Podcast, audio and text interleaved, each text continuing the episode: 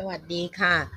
รายการนักจิตวิทยาชวนฟังนะคะ วันนี้ก็เรามาอยู่ในเรื่อง แม้ชีวิตช่วงนี้จะยุ่งยาก แต่ก็มีบางอย่างที่ทำแล้วดีขึ้นได้นะคะ ในคู่มือการสื่อสารความรู้เสริมสร้างพลังใจอึดทสู้นะคะทางคุณศิวการสัมโมดนะคะ เป็นคนเขียนไว้นะคะ เขาบอกว่า 1. นับตั้งแต่ช่วงปลายปี 2562 มาเนี่ย โลกก็ได้รู้จักเกิดว่าไวรัสโคโรนาหรือโควิด -19 นี้เป็นยังไงนะคะ แล้วก็มีการรับมือกับปัญหาที่เข้ามาในชีวิตเป็นเรื่องที่ทุกคนต้องประสบพบเจอในทุกวัน เช่นเดียวกับการรับมือกับปัญหาโควิด -19 ทุกคนก็ต้องรู้ว่าการรับมือนั้นจะยากง่ายขึ้นอยู่กับมุมมอง การใช้ชีวิต แต่ละคนนะคะ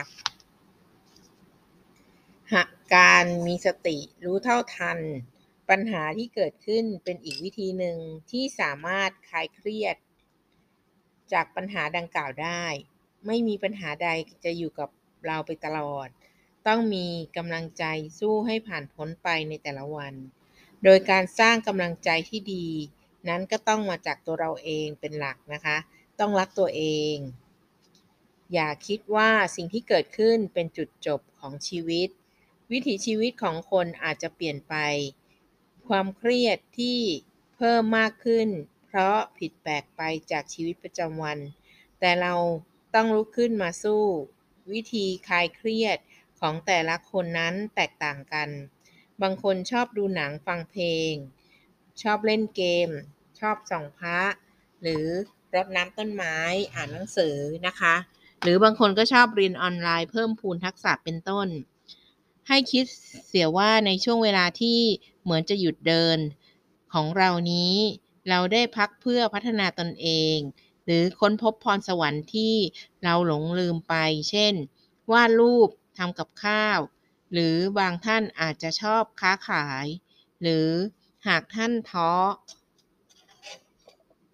มากเสียจนให้กำลังใจตัวเองไม่ได้ ก็ขอให้ท่านหาแรงยึดเหนี่ยวจิตใจที่ดีของท่าน บางท่านอาจจะเป็นศาสนา บางท่านก็อาจจะมี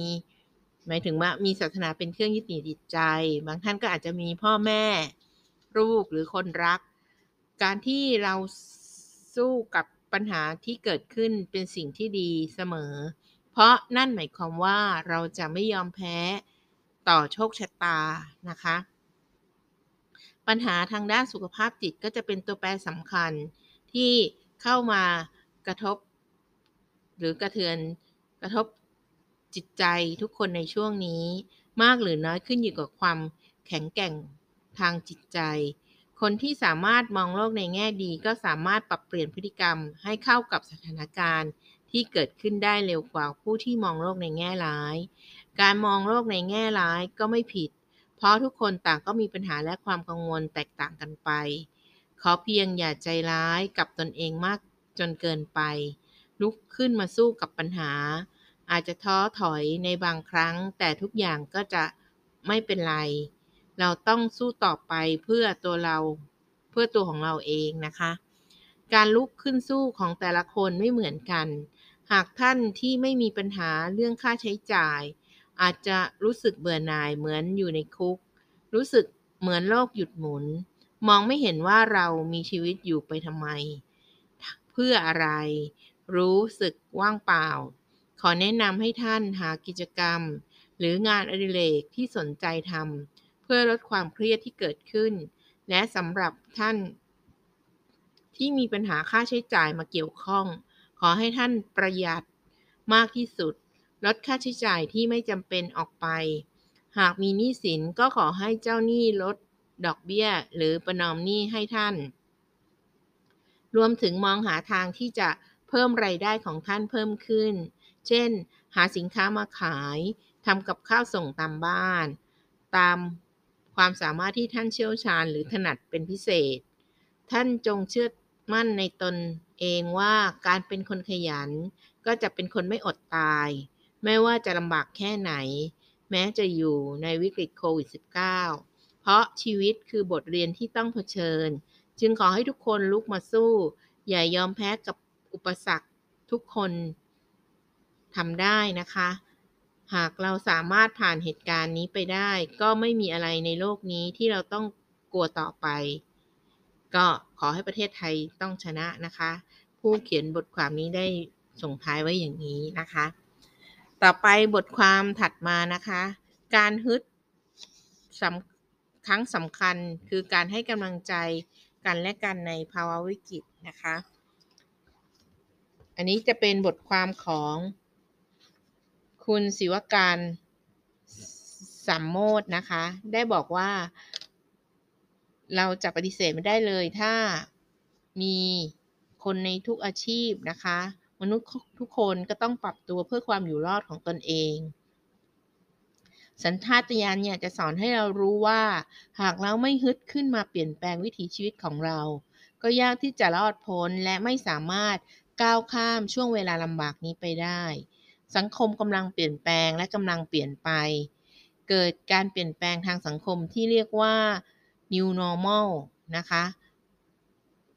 ซึ่งราชบัณฑิต ยสภา ก็ได้มีมติ บัญญัติคำดังกล่าวไว้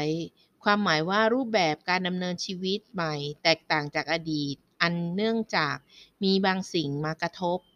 การเปลี่ยนแปลงที่เกิดที่ใกล้ตัวที่สุดก็คือการทำงานที่บ้าน ทุกคนทุกๆวันนี้ก็ยังมีรู้สึกความรู้สึกแปลกใหม่และไม่คุ้นเคยอยู่มาก แต่ก็ต้องปรับตัวและคิดว่าเรายังมีงานให้ทำยังมีครอบครัวให้ดูแล ทุกอย่างไม่ใช่ภาระแต่คือความรับผิดชอบ เนื่องจากงานที่ทำเป็นงานประจำและไม่ได้โดนออกจากงาน การฮึดจึงไม่ใช่เรื่องยากอะไรเพราะอยู่ในเซฟโซนหรือพื้นที่ที่ปลอดภัย แต่ไม่ใช่กับคนที่ทำอาชีพอิสระหรือธุรกิจส่วนตัว รวมถึงธุรกิจขนาดใหญ่ คนเหล่านี้ได้รับผลกระทบมากที่สุด เพราะในแต่ละวันของพวกเขาเหล่านั้น รายรับไม่แน่นอนขึ้นอยู่กับสภาพทางเศรษฐกิจ บางคนเครียดกับการเปลี่ยนแปลงที่เกิดขึ้น ในสภาวะเช่นนี้การอดทนรอคอย ค่อยๆ แก้ปัญหานั้นเป็นสิ่งจำเป็น แต่แน่นอนว่ามันใช้เวลาจึงถึงตอนนี้กำลังใจย่อมเป็นเรื่องสำคัญ ทั้งการสร้างกำลังใจ การมองหามิตรผู้ให้กำลังใจ และการให้กำลังใจกันและกัน สิ่งที่สำคัญก็คือ การให้กำลังใจให้คนที่กำลังท้อแท้หาทางออกไม่เจอ ให้เห็นแสงสว่างในปลายอุโมงค์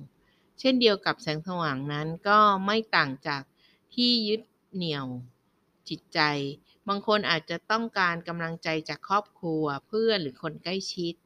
เราต้องไม่ ทอดทิ้งผู้ที่เผชิญกับความยากลำบาก หากเราไม่สามารถช่วยในเรื่องปัจจัยสี่ได้ ขอให้เป็นพลังบวกแก่คนเหล่านี้ อย่าไปซ้ำเติมเขา จิตใจคนเราเปราะบาง อ่อนไหวและ ล้ำลึกกว่าที่เราคิด การฮึดขึ้นมาฝ่าฟันความยากลำบากต้องใช้แรงใจ ความเข้มแข็งของสภาพจิตใจเป็นอย่างมาก ไม่ต้องอายหากต้องการความช่วยเหลือ หากท่านเครียดสามารถโทรมาที่สายด่วนสุขภาพจิตนะคะ เบอร์โทร 1323 หรือบางท่านจะเลือกใช้โซเชียลให้เป็นประโยชน์ในการแบ่งปันความสุข หรือแม้กระทั่งความทุกข์ให้กับส่วนรวมให้ได้รับรู้ เป็นวิธีที่สามารถช่วยให้แต่ละวันของคนที่กำลังอยู่ในห่วงลำบากของชีวิตผ่านไปได้ ดังเช่น จะเห็นการปรับเปลี่ยนทางสังคมมากมายหลายอาชีพ เกษตรกร ชาวไร่ชาวสวน ชาวประมงมากมาย ไม่สามารถส่งออกข้าว ผลไม้ อาหารทะเลได้ จึงได้โพสต์ขายด้วยตนเอง เพื่อแก้ไขผลผลิตค้างสต็อก ผ่านทาง Facebook หรือทางทวิตเตอร์นะคะ แล้วก็มีการจัดส่งทางไปรษณีย์หรือใช้บริการจากบริษัทขนส่งเอกชน ซึ่ง ราคาที่ผู้บริโภคได้ซื้อโดยไม่ผ่านพ่อค้าคนกลางทำให้เราได้สินค้าราคาที่ถูกอย่างมากและยังส่งเสริมอาชีพที่เกี่ยวข้องกับการขนส่งสินค้า ผู้ที่ขับขี่ยานพาหนะ รับจ้างได้รายได้ทั้งสองทางทำให้เกิดการสร้างรายได้และอาชีพเสริมในภาวะวิกฤตโควิด -19 เพื่อให้คนไทยทุกคนสามารถผ่านพ้นมรสุม ครั้งนี้ไปได้นะคะ อันนี้ก็คุณศิวการสามโมดได้ได้ได้กล่าวไว้ในตอนท้ายของบทความนะคะว่าจำกัดจำเป็นอย่างยิ่งที่ว่าเราอาจจะต้องมีการฮึดฝ่าความยากลำบาก แล้วก็ต้องใช้แรงใจที่มีความเข้มแข็งนะคะ ก็คือมีพลังสุขภาพจิตอึดฮึดสู้ที่ดีนะคะสำหรับวันนี้ขอบคุณมากนะคะ ถ้าใครสนใจเข้าไปอ่านในคลังความรู้ห้องสมุดได้นะคะ ขอบคุณมากค่ะ